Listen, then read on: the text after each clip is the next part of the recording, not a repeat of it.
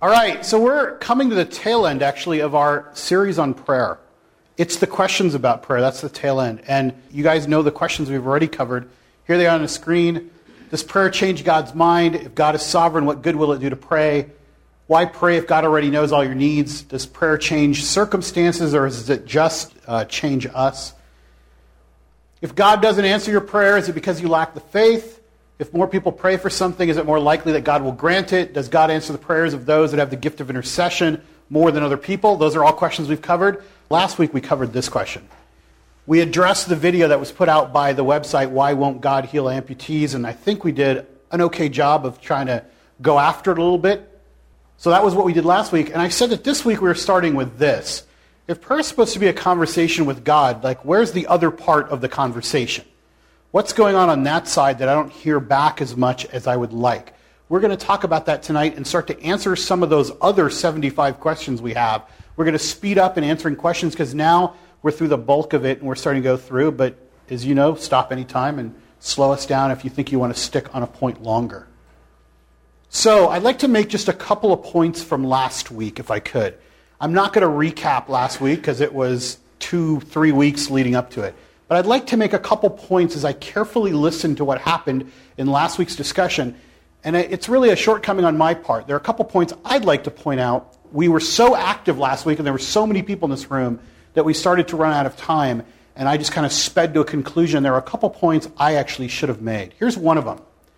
I want to make sure I'm heard loud and clear on this, that just because I said we tend to over-attribute things to miracles, I'm not implying that I don't believe that miracles still happen.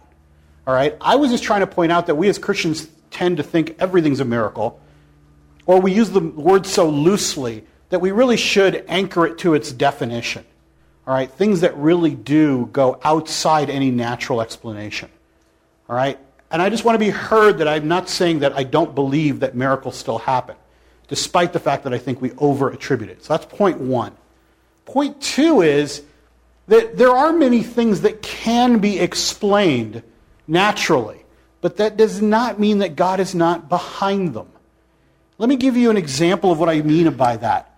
Last week we talked about something called spontaneous remission. And we find that there are some diseases that can actually spontaneously remit. So we were talking about the idea that, let's say you're praying for somebody with cancer, and they have a spontaneous remission. And we also talked about the fact that, let's say somebody else has a spontaneous remission, and they don't pray at all. That it would be, it puts us in a weird spot to say that our prayer did something. We don't always know. But I want to be careful because sometimes, even though there's a logical explanation or even one that you can show medically, it doesn't mean that God is not involved. And the reason that I want to bring this point out is because numerous times it's just too much of a coincidence, as some of you asked about coincidences in your questions, that when somebody prays, some very natural thing happens, to say God just isn't involved. Here's an example in concrete biblical terms. There's a group of scientists, a German and a Russian, who've been able to show that if you point the wind at exactly the right direction at sixty miles an hour, you can part the Red Sea. And they're not, they're not Christians. They're just people reading the Bible thinking, is this even possible? And they've done a whole computer modeling saying, yes, if you get the wind at exactly the right angle, going sixty miles an hour for a steady amount of time, you can actually part this thing. There's a natural explanation for how the Red Sea parted. Does that mean it's not a miracle? Well, the thing I'd like to point out to you is, in all their modeling, the one thing they had to think is, if it was true that the Israelites crossed, how was it that right when they got there, the wind went exactly in the right direction? God is still involved somehow. The same is true if you're praying for someone's healing. Sure, they could have a disease that could spontaneously remit, but does it happen at exactly the moment that you're praying for it? Maybe that's a coincidence, you might say, or maybe God still is involved, even though there's a medical explanation. And the reason I had to bring this point up, you might think I'm just trying to rehash last week, is there's a part that I just want to remind even myself. Part of my own testimony, as you know, is that when I was five years old, my ears were closing, my tubes were closing. I was going basically deaf. And I was praying in a church as a five-year-old child when my ears were opened. Now, I went researching this week to try to find out about childhood deafness and about how this happens to children. I know that I was supposed to have an operation to put tubes in my ears to keep them open long enough so that I could someday, you know, they, there's a way that they can work with it.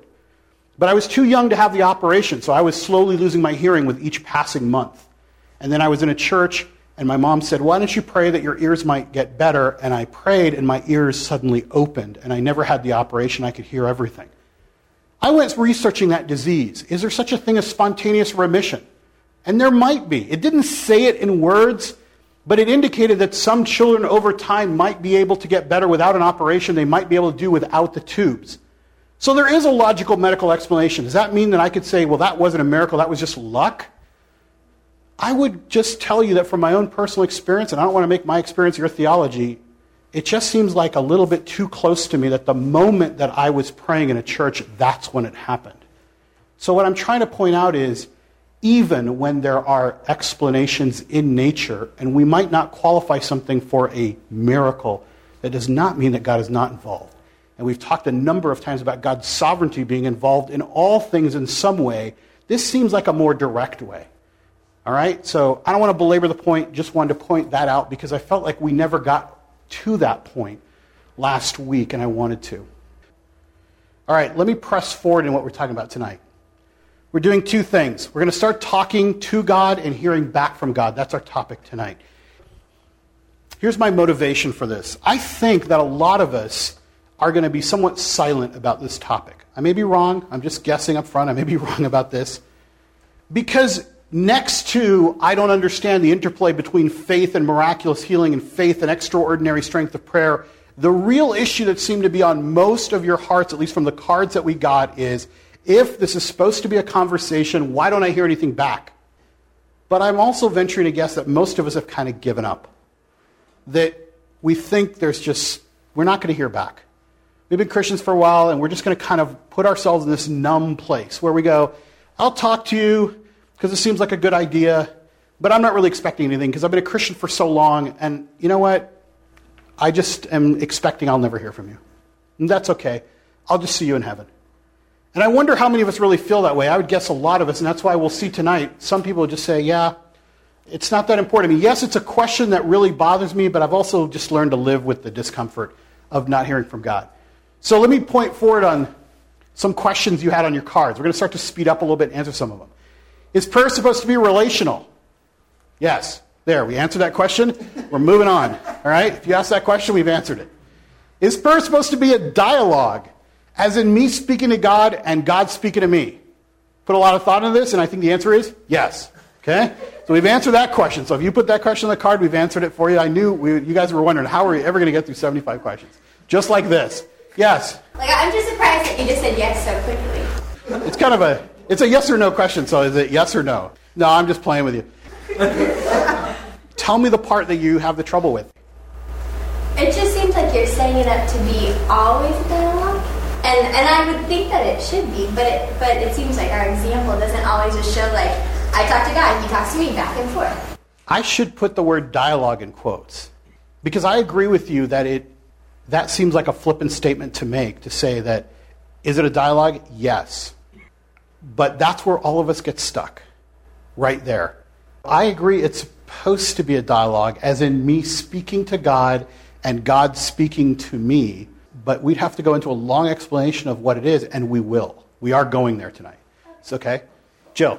I was just going to say that dialogue doesn't have to be a continuous dialogue. I think that's what's kind of catching it up, and I think since God is outside of time and we are not, it can seem like we need to expect a continuous dialogue, but He's working things out in His time, and that, I think, is His end of the bargain. Okay.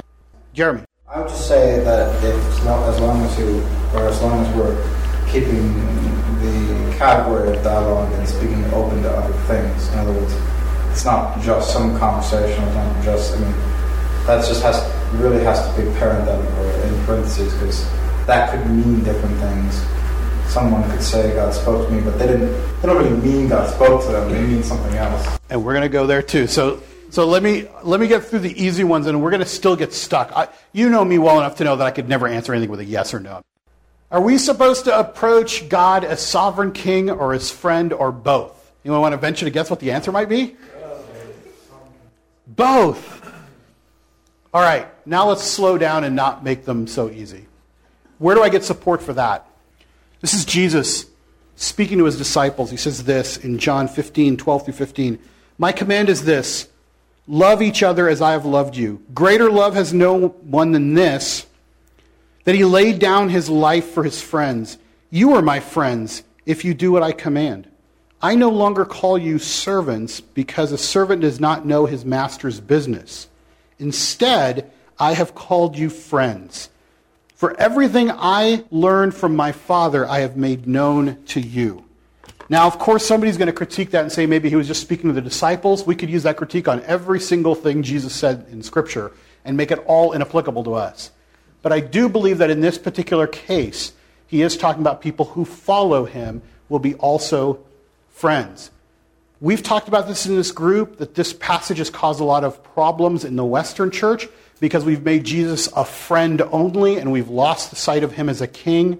We're starting to recover some of that, but the question that was asked on the card was, is he a king? Is he a friend? And I think there's biblical support for both. I think we don't need a lot of citation on king. We have that. It's just I wanted to point out to you that there was a specific command from Jesus that I will call you friends. Okay, so we're just kind of dispensing with some of these questions and moving on. There's another thing that you should look at is that God in the New Testament is referred to as Father one hundred seventy times.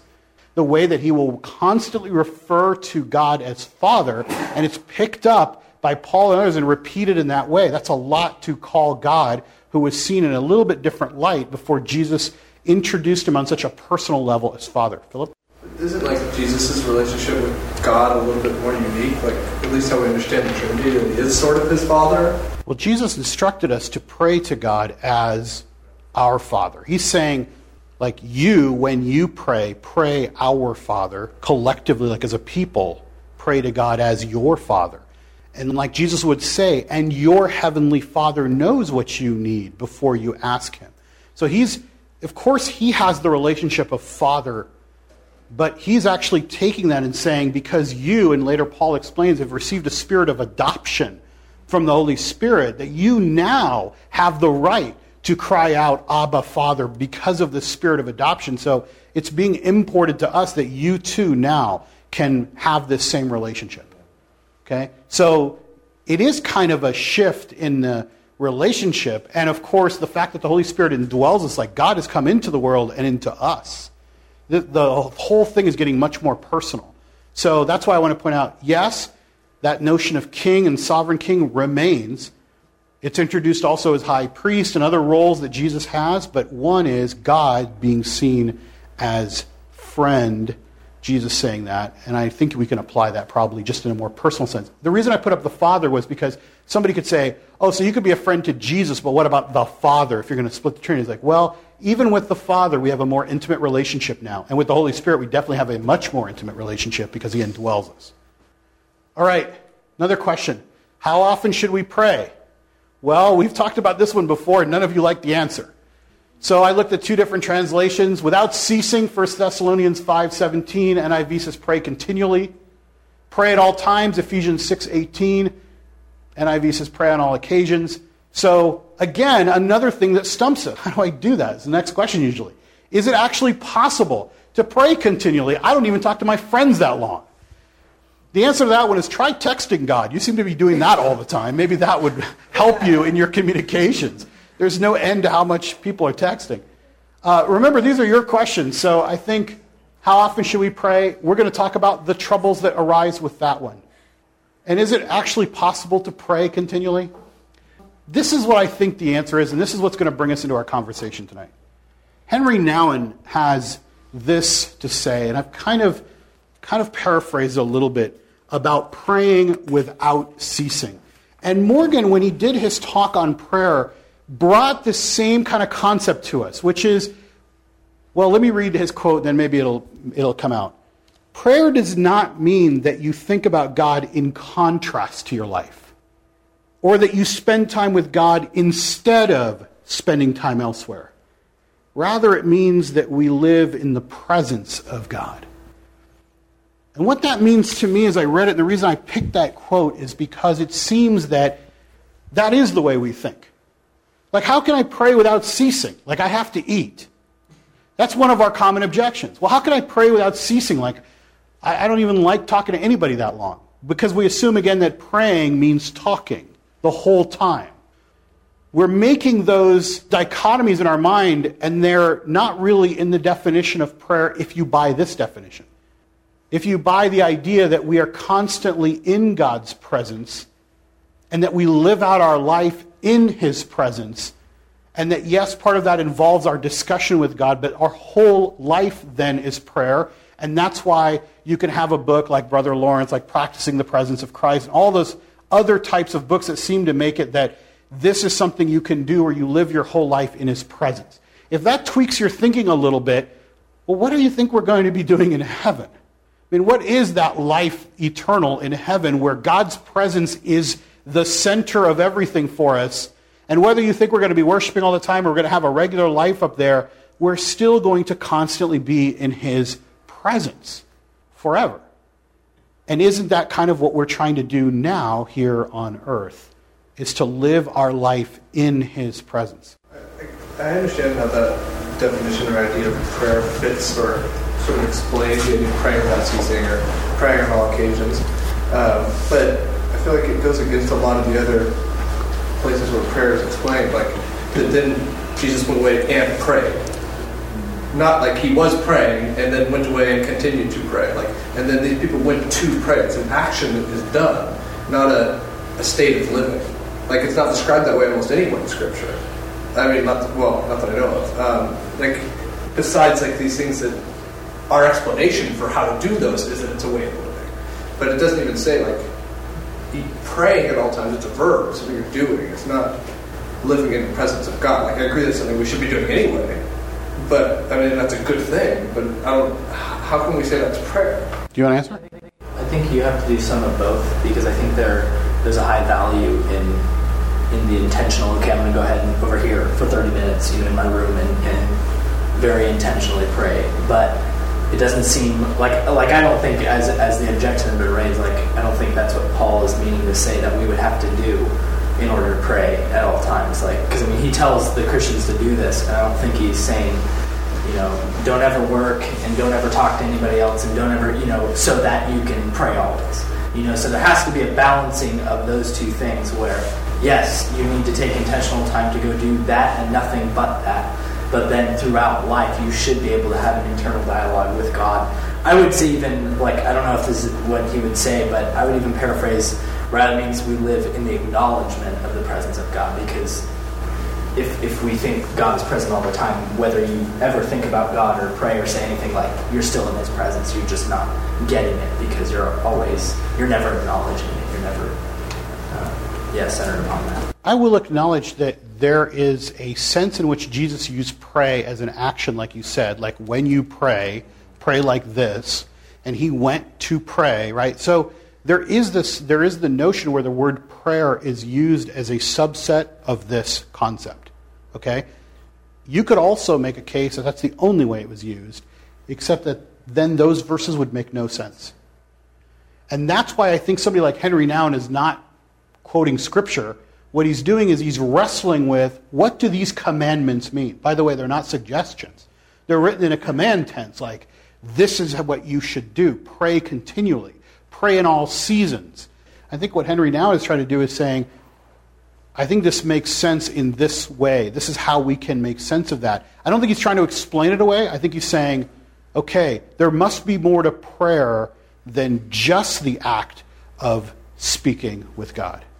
Well, like, my thought began, like, I don't, I feel like the his definition that he's coming up with, that prayer is also an enlarging thing, is just to explain verses he doesn't understand. And I feel like these verses could be interpreted or explained different ways. Like, I feel like praying without ceasing could just mean don't stop praying. Like, don't stop this habit of praying. Like, pray at all times. Like, pray when you're happy. Pray when you're sad. It doesn't necessarily mean, like, pray every second. Like, it, it just depends on the context. You can say do something without ceasing. Like, I could say encourage this person without ceasing in doing that. That doesn't necessarily mean you're doing it every second. It means don't stop when it gets hard. Or don't. So I feel like these could be interpreted other ways without having to define prayer in a much broader sense that no other part of Scripture supports. I don't know that no other part of Scripture supports it. In fact, I think that's exactly what I'm trying to point out, is that the life that we're going to have and the way that things are going to be when everything is reconciled together is exactly what this would be. It would be a life lived in the presence of God constantly, right? So it wouldn't be strange to think that because part of the kingdom begins now, that we would start to engage in that same type of life with the Lord. But yeah, I, I'll acknowledge as well that there are people who will interpret these verses the way you did. Like persevere in prayer is the way they would interpret that and say that's what it was meant. It wasn't meant to be all the time. But I think that Jesus enough times models for us this constant connection of living life in front of God, and says we're supposed to be more and more like him, that I don't think that Henri Nouwen is wrong at all to think that's the direction we should take our discipline of prayer, of living it out in front of our Lord. Like I, I acknowledge Philip's problem with redefining prayer in that way. It could create problems. But here's the point. We define it the other way, and that creates just as many problems. We define prayer as the act of talking to God. So if I say, how long did you pray this week? You'd like count how many minutes you sat asking God for stuff or telling him something. I, I think that creates just as much of a problem with us. So either way, we get into trouble. All right? Let me press forward. Is prayer just for giving thanks? That was a question I was asked. No. We've already looked at it. And, and just not to be too flippant with it, you've seen this model that talks about all the things you could do with prayer. Some people have used this acronym ACTS, like adoration, confession, thanksgiving, supplication. I think the best model of all is given to us by the Lord in the Lord's Prayer. It has that kind of model already built into it. And who better than Jesus to recommend when you pray, pray like this? We've got two versions of it that you can look. They're very similar. That he says, here's the Lord's Prayer. Pray like this. It is a model. It's not an incantation that we repeat. You guys know that we have a whole series that goes through the Lord's Prayer line by line, so that's what we did there, was try to use the Lord's Prayer as a model to understand how Jesus commended us to pray. Is there a correct way to pray in front of other people? Yes. I actually have it right here. Let me tell it to you. This is the approved way to pray in front of other people. I know some of you don't like praying in front of other people, but this question was asked, so I found the answer. Here's the answer. How to pray in front of other people. Make sure to address God with a proper title. There are so many to choose from. Father God is very popular, so you can't go wrong with that one. Make sure to thank him for things everyone can agree upon so you don't offend anyone, and so that you can show that you're a nice and sensitive person. Things like beautiful sunshine, the spring flowers, or bringing everyone to the meeting should do. Make sure to remind people about what you're going to talk about or what you just talked about in case everyone forgot since the time the speaker stopped speaking a minute ago. Begin each new phrase with Father God or Lord in case God forgets who you were speaking to. If you want your prayer to exhort others, pretend you're praying to God. But make sure to list a number of instructions for people to follow and behaviors that they have to adopt during the week. Pepper your prayer with the word just as many times as you possibly can. To avoid confusion and let people know that no other prayers will be offered and that you're free to open your eyes, make sure to seal the deal with the words, in Jesus' name, amen, so that everybody knows it's okay to get up and eat. Just in case you wanted to know, that's how to pray in public, so that you have some clue. Because I, I just want to just say that like I, I struggled with this for a long time, and there was like an entire year where I just never prayed in public. And I was a worship leader that year, so that made it difficult. Did you just end every song with let that be our prayer and just get off the stage? Let that be our prayer tonight. Amen. Let's address it. First, we're not yet addressing the issue of why even pray as a group when Jesus seemed to pray in a solitary place so many times. We'll come back to any benefit of that. But the thing about praying together in a group that makes it appropriate is oftentimes somebody else is praying something that we haven't yet even thought to pray, or they're praying hopefully from a place that they are connecting on a level we're not. The reason that stuff is funny to us is because we've created a formula for prayer in groups to make everyone feel comfortable. Actually, that's why the question to me is like, if somebody really prayed raw and honestly, not inappropriately, I think there would be discomfort at first with people praying the way that we sometimes pray when we're by ourselves. I actually think God would honor that prayer even more. Like, rather than following a formula that we've all adopted where we go, okay, this is how you make sure everybody is comfortable during a group prayer, and that everybody's on the same page and doesn't make the mistake of opening their eyes too early or whatever it is. What if somebody just prayed their heart, just opened up and prayed their heart in front of people? I think it would make us feel uncomfortable, but it would probably also take us to a place of deep honesty. There have been times, let's say, that where like the closing prayer should have been something like this. Oh God, I don't think we got that. I don't even think I understand you. I actually have more doubts now than I when I started. I want to start over. I want to hit the reset button. I'm totally scared right now. I feel like we've done more damage than good. But imagine pastors praying that at the end of every sermon. You know, like imagine that. I mean, in a way, I think we would grow to love that. I think we would grow to love somebody who has stood up and was able to say like, Lord, I'm, I don't even know how they even picked me to talk today. You know, like I'm so screwed up in so many ways. But yeah, that would probably bring a level of honesty that would make some people feel uncomfortable, but in the end probably build a much stronger community that was much more mature. I agree. I think you should practice that because we've had that happening here, but we've had what I would say are really difficult conversations and really press and press and press and press. And then the prayer was, Dear Jesus, thank you for tonight. I was like, that's not the right prayer. Like, mm. we're not there. Like, right now, we're all really struggling with this. So the prayer that, like, the, the pastoral prayer that the person gets is really weird to me. Like, so I actually completely agree with that. Yeah. Soren. Well, I just wonder, like, how much of that, though, can you just pray from your own heart? And how much do you have to, like, I don't know, try to speak for the group? Well, honestly, I think there's a level of both that you have to do. I really do believe that when you mentioned, Jeremy used the word pastoral prayer. Like, I think there is a level that to pray totally your heart only means that you're the only one in the room. Now, of course, my heart hopefully is reflective of what's happened in this room, but it can't just be totally me. I mean, I can't just, hey, okay, now everybody's going to listen to what I'm going through. So pastoral prayer or just any kind of group prayer should kind of reflect the community. And that's kind of, there's a tension there between saying, okay, I want to try to reflect what the community is going through because God speaks primarily to pe- to people groups and to communities and to nations and not just to individuals all the time. So it would be unfair to just bear your individual heart only, but oftentimes I think it's really felt by a number of people. And and even to push back a little bit on Jeremy's point, though, is that sometimes our prayer has to be that way. That even though there's a lot of discomfort or tension or doubt, there is times when you just go, you know what, Lord?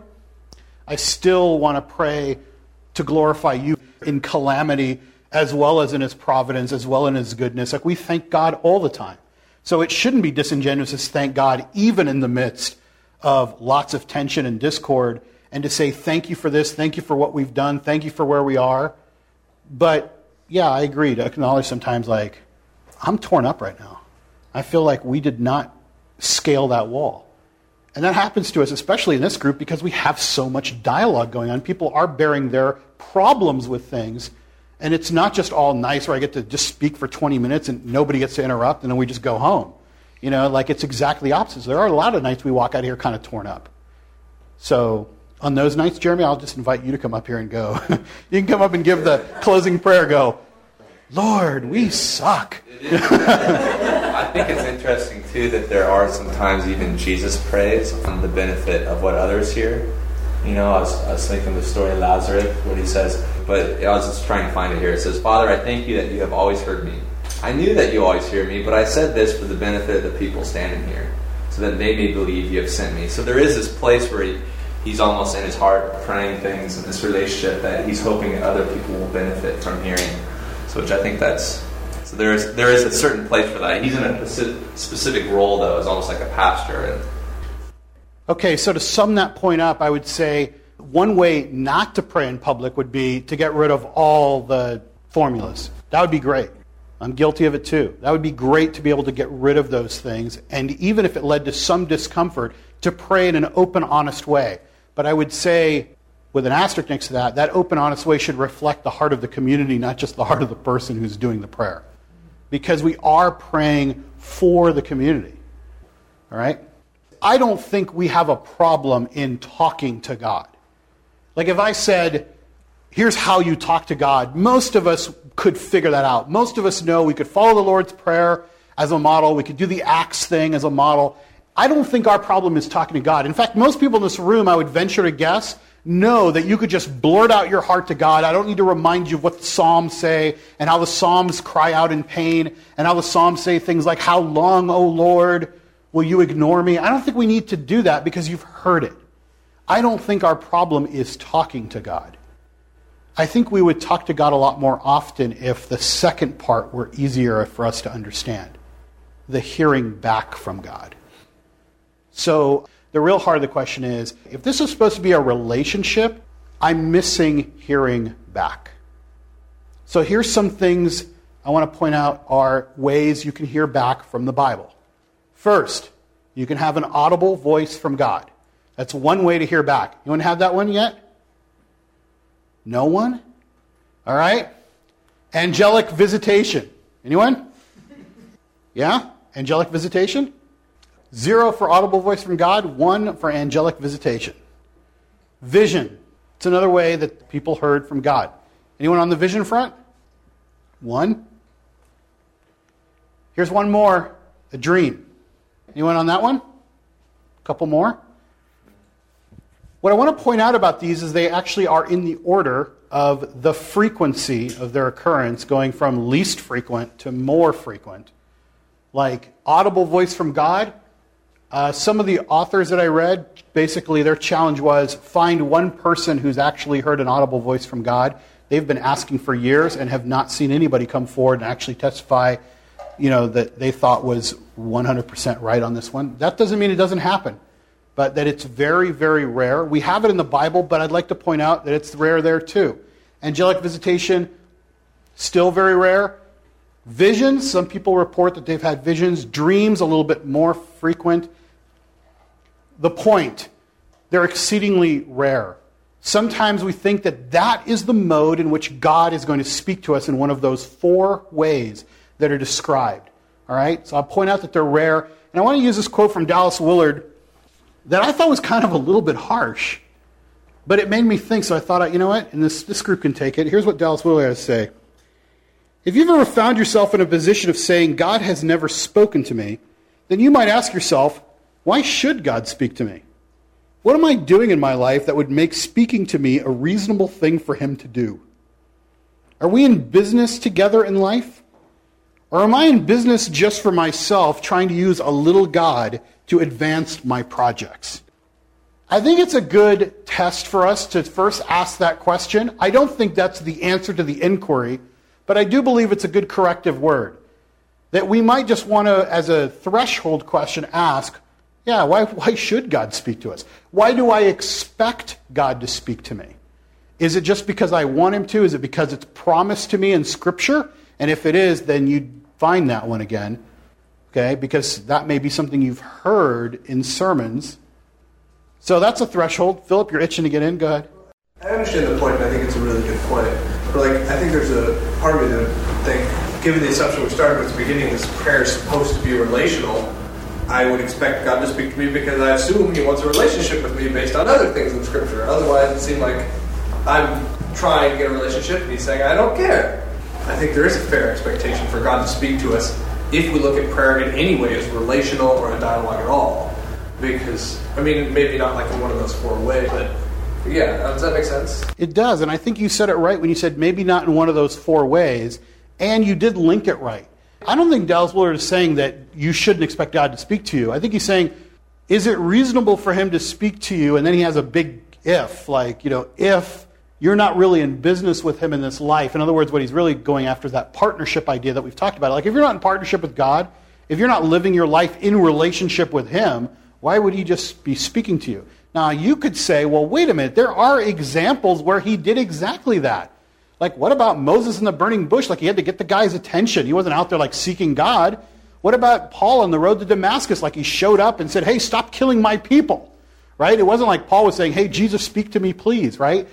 But those are, again, part of those rare circumstances. Even the whole speaking to me thing happens rare. I've said this a number of times. Like, you look at the father of the nation of Israel, Jacob. And I've said, you've probably heard me say that there's a period recorded in Scripture of twenty years of silence. Some of you always remember the story about Jacob, like wrestling God, bless me, bless me. Was he wrestling an angel? Was he wrestling God? What was he doing? Whatever he was doing, this person who's the father of the nation of Israel, who's the nation's named after, there's a period of twenty years where God doesn't say anything to him. Most of us go like twenty days and we think, ah, he's just not there. And we also know that there's between the Testaments a long period of time where God is not speaking through any prophets. So even in Scripture, these things are exceedingly rare. Here's another thing I think that is kind of puzzling. We're kind of a group of people, not all of us, but when we're witnessing to people, we're always trying to remind them that we are kind of like free agents and God does not want robots.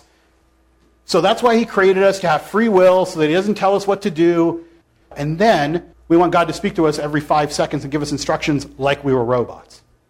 And I think that's curious. That while on one end of the spectrum, we're always talking about how, like, you know, God didn't want to invent robots. Really, deep down inside, some of us actually would want minute-by-minute instructions just like that. And that doesn't seem to gel. Pick one. You want to have free agency and free will? You want to have freedom and responsibility? You want to be free to love God or free to reject him? Then you can't get minute-by-minute instructions. It's not going to work. Those are the antithesis of one another. Now, I know you might say, but I'd love to at least have minute-by-minute conversation. All right, talk about that. My point is, just like we over-attribute things as miracles, we may be over-attributing this phrase. And I know that Jeremy kind of highlighted it briefly already. The number of people that you'll hear who say, God spoke to me and said. Morgan has said in the past that those are words we should be very careful of when we use. Those words we should tread lightly over the number of times that we say, God spoke to me and said. There's a book that we've been reading, actually. This guy wrote a book. It's called Reunderstanding Prayer. His name is Kyle Lake. And wrote a book going after many of the things in Christianity that we tend to do and then get ourselves in trouble because we don't think them through. Here's his explanation of people who say, God spoke to me and said. Here's his quote. There exists on this planet a breed of ultimate, highly mature super-Christians. These individuals are our end goal. They provide us with something to shoot for, something to aspire towards. Each and every one of them has a special miracle ear, hearing aid, molded into the wedge of their ear canal. This is what takes place among those who are most in tune with God. God says to them, put on that shirt, not this shirt. Yes, God. Don't eat Raisin Bran today. Go with Banana Nut Crunch. Yes, God. Go to the coffee house before the drugstore, not after. Yes, God. Turn left. Now make a right at the second stop sign. Yes, God. His conclusion? We as Christians have been led to believe that when we make decisions without guidance of a burning bush or a well-placed billboard, we're acting apart from God. In fact, many Christians have been taught that when we make decisions, rather than God dictating them to us, we've actually just stepped off into a world entirely void of God. He goes on to talk about the concept of living in his presence, right back where Henri Nouwen kind of started us off. That maybe the first step in hearing from God is living constantly and recognizing that God is constantly around us. We're not apart from him if we don't hear from him. He's everywhere. He also points out the Jewish concept of heaven in the Old Testament was not a place that was distant and far away, but it was spatially near us, maybe dimensionally distinct. That God seems to call out from heaven like he's near at all times. We also know that Jesus is portrayed over and over. In fact, even in the text in Colossians, he is everywhere. So that the idea of God, like we're somehow away from God's presence, doesn't make sense. He points out that when we pray in our groups, like for example, like, Lord, be with us. Like we're asking for something that's redundant. He's already here. He's in all places. What are we asking him to be somewhere when he's the thing that holds all things together? So this leaves us with one more option. Which, I'll be honest with you, when I first read it, I didn't like this option. The still, small voice. This sounded like one of those Christianese things that they tell you about at camp, right before they send you out to go sit in the woods and listen for it. All right? What is the still, small voice? It comes from First Kings, where Elijah is told by God to go up. It's First Kings nineteen, go up because the Lord is going to speak. And you know the story probably because you've heard it, maybe at camp. Where he was first, he thought maybe he's going to speak through the mighty wind. Maybe he's going to speak through the earthquake. Maybe he's going to speak through the fire. But what does God speak in? a very quiet whisper, like a still, small voice. Very few of us are going to hear an audible voice, have an angelic visitation. A couple might have a vision. Maybe once or twice in your life you might have a dream that brings something to mind that the Lord is trying to tell you. But what do we do with the rest of the time if we live in this presence of the Lord, if He really is all around us? And that is, listen for the still, small voice. As soon as I say that, I go, ah, oh, that can't be the answer. How do you listen for that? And what exactly is it? Jeremy. I just want to point out, ironically, this is what, what Phil and I were talking about on Wednesday, about first, when you're in, when you're doing these things within the presence, right, of the kingdom, of, of the things you're called to do as a Christian, then this question then becomes relevant. And at that point, I would say, when you can ask this question, and when it makes sense to me to ask that question, perhaps it's discernment. I mean, perhaps it's the, you know, the reflection uh, of your consciousness. I mean, it's, it's it's the things that you're in tune with um, because you're participating in something that's from God. In other words, because they live in the presence. Now, they they do the things that make sense to hear that small voice. They, it's kind of like, the, it's the same question, you know, why do you expect to hear something if you don't do anything? I think here's the problem with the still small voice. I think I think I've heard from God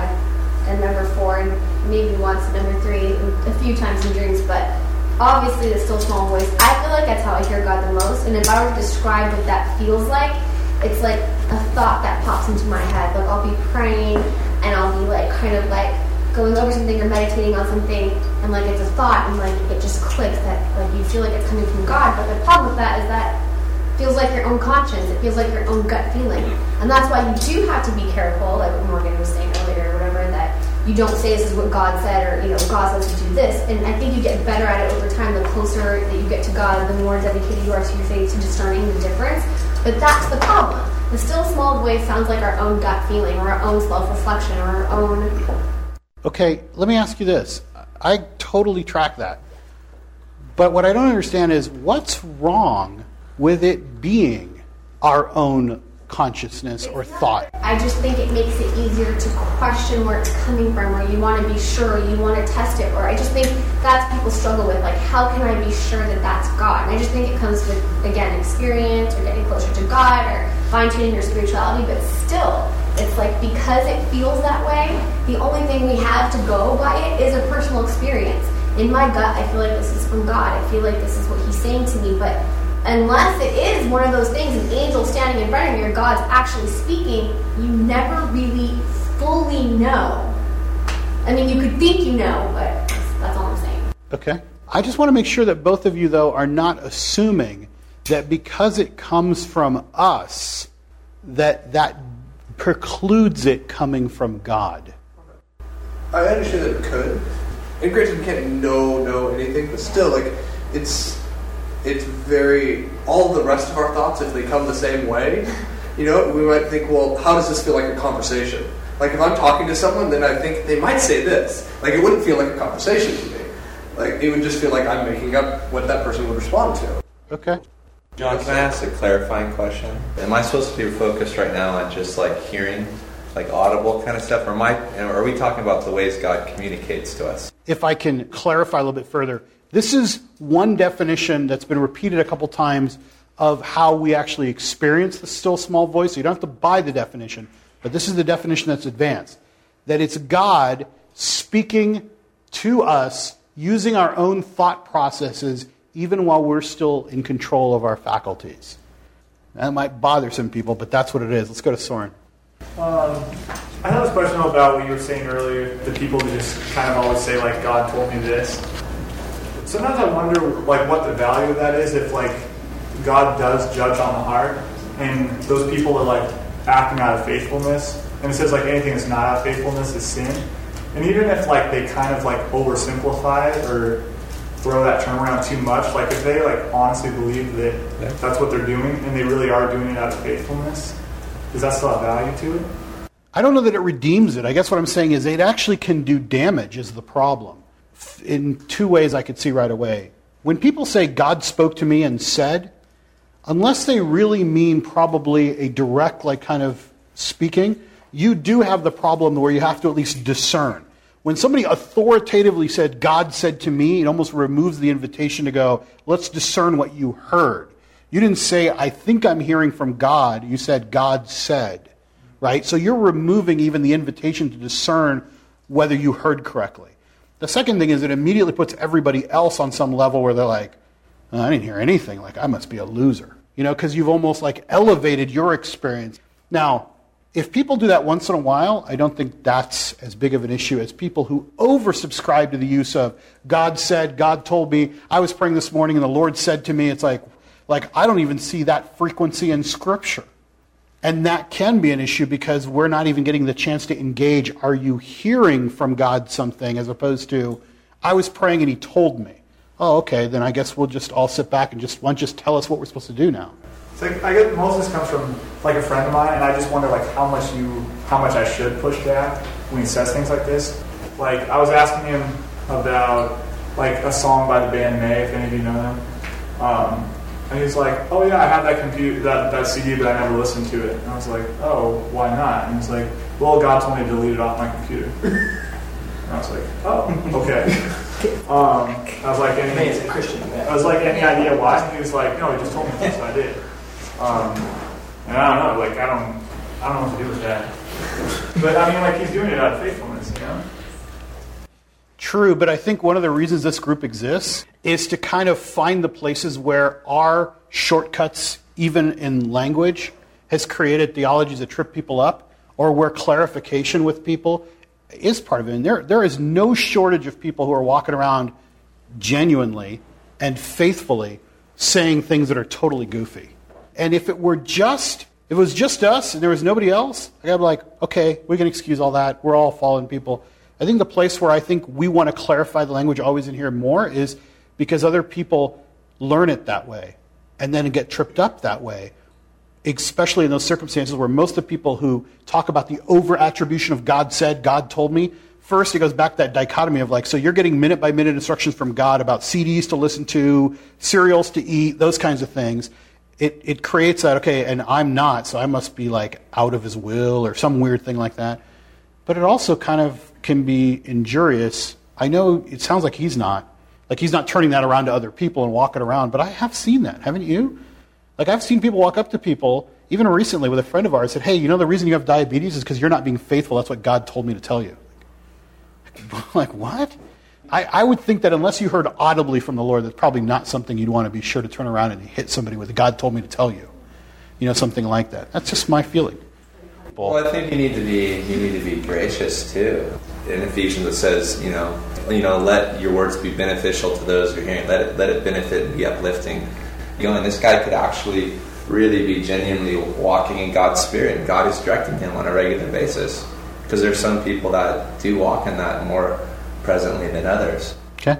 If you audibly heard the voice of God, I'm pretty sure you would know. Like there would be no question in your mind. And I think if most people are honest with themselves, they say, "Well, no, I really haven't." So then it really does come down to a matter of, well, then we need to scale back our language. And we need to open up the possibility that our relationship with God might mean something more than just, I heard or I speak. But, you know, one thing, I think a big piece that, that we might be missing, you know, as a, as a disciple of Christ, as wanting to be, like I feel as a disciple of Christ, one of my goals in life is to become like Christ. That's what I've been called to.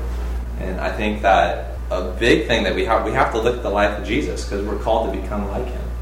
And like throughout the Gospels, over and over, like I just looked at about twenty verses, he constantly refers, I only do what the Father is doing. I only hear, and I, it's constant about seeing and doing. It's like this constant presence of God and doing the things that the Father does. I mean, look at John. Look at all John chapters one through fifteen.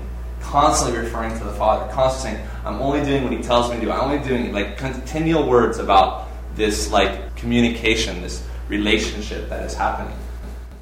I want to hold that question, though, and to be fair, I, I want to actually bring it kind of to a close, because we're not going to be able to answer the question that you two have raised. It is what we're going to leave until next week.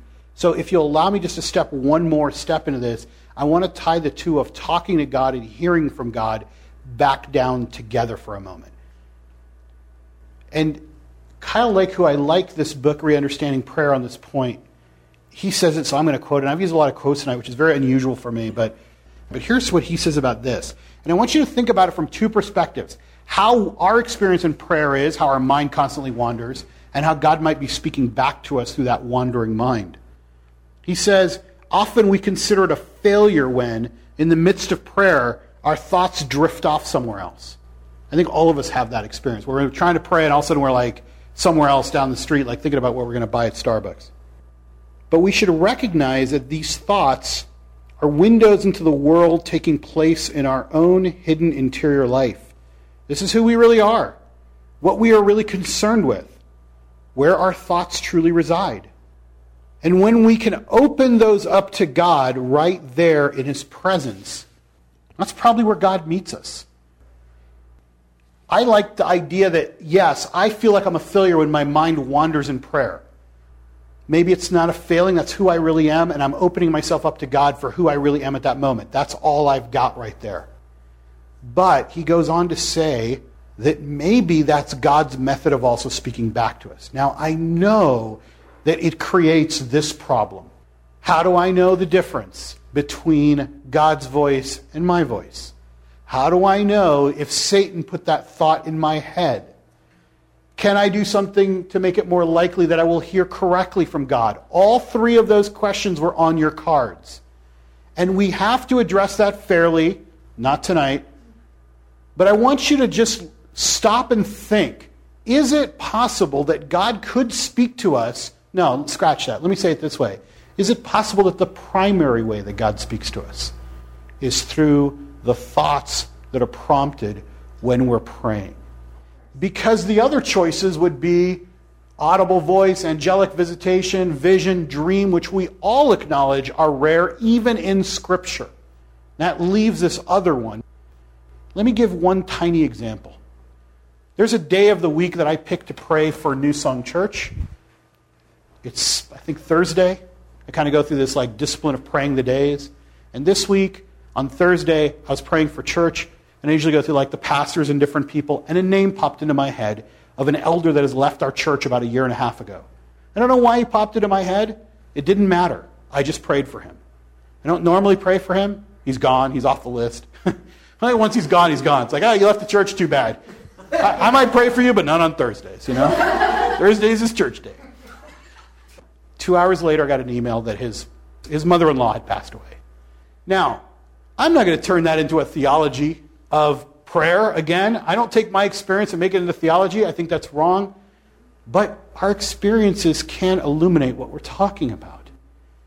I emailed him and said something very simple. Even before you sent out your email today asking for prayer, for some reason your name was prompted in my mind this morning, and I prayed for you and your family.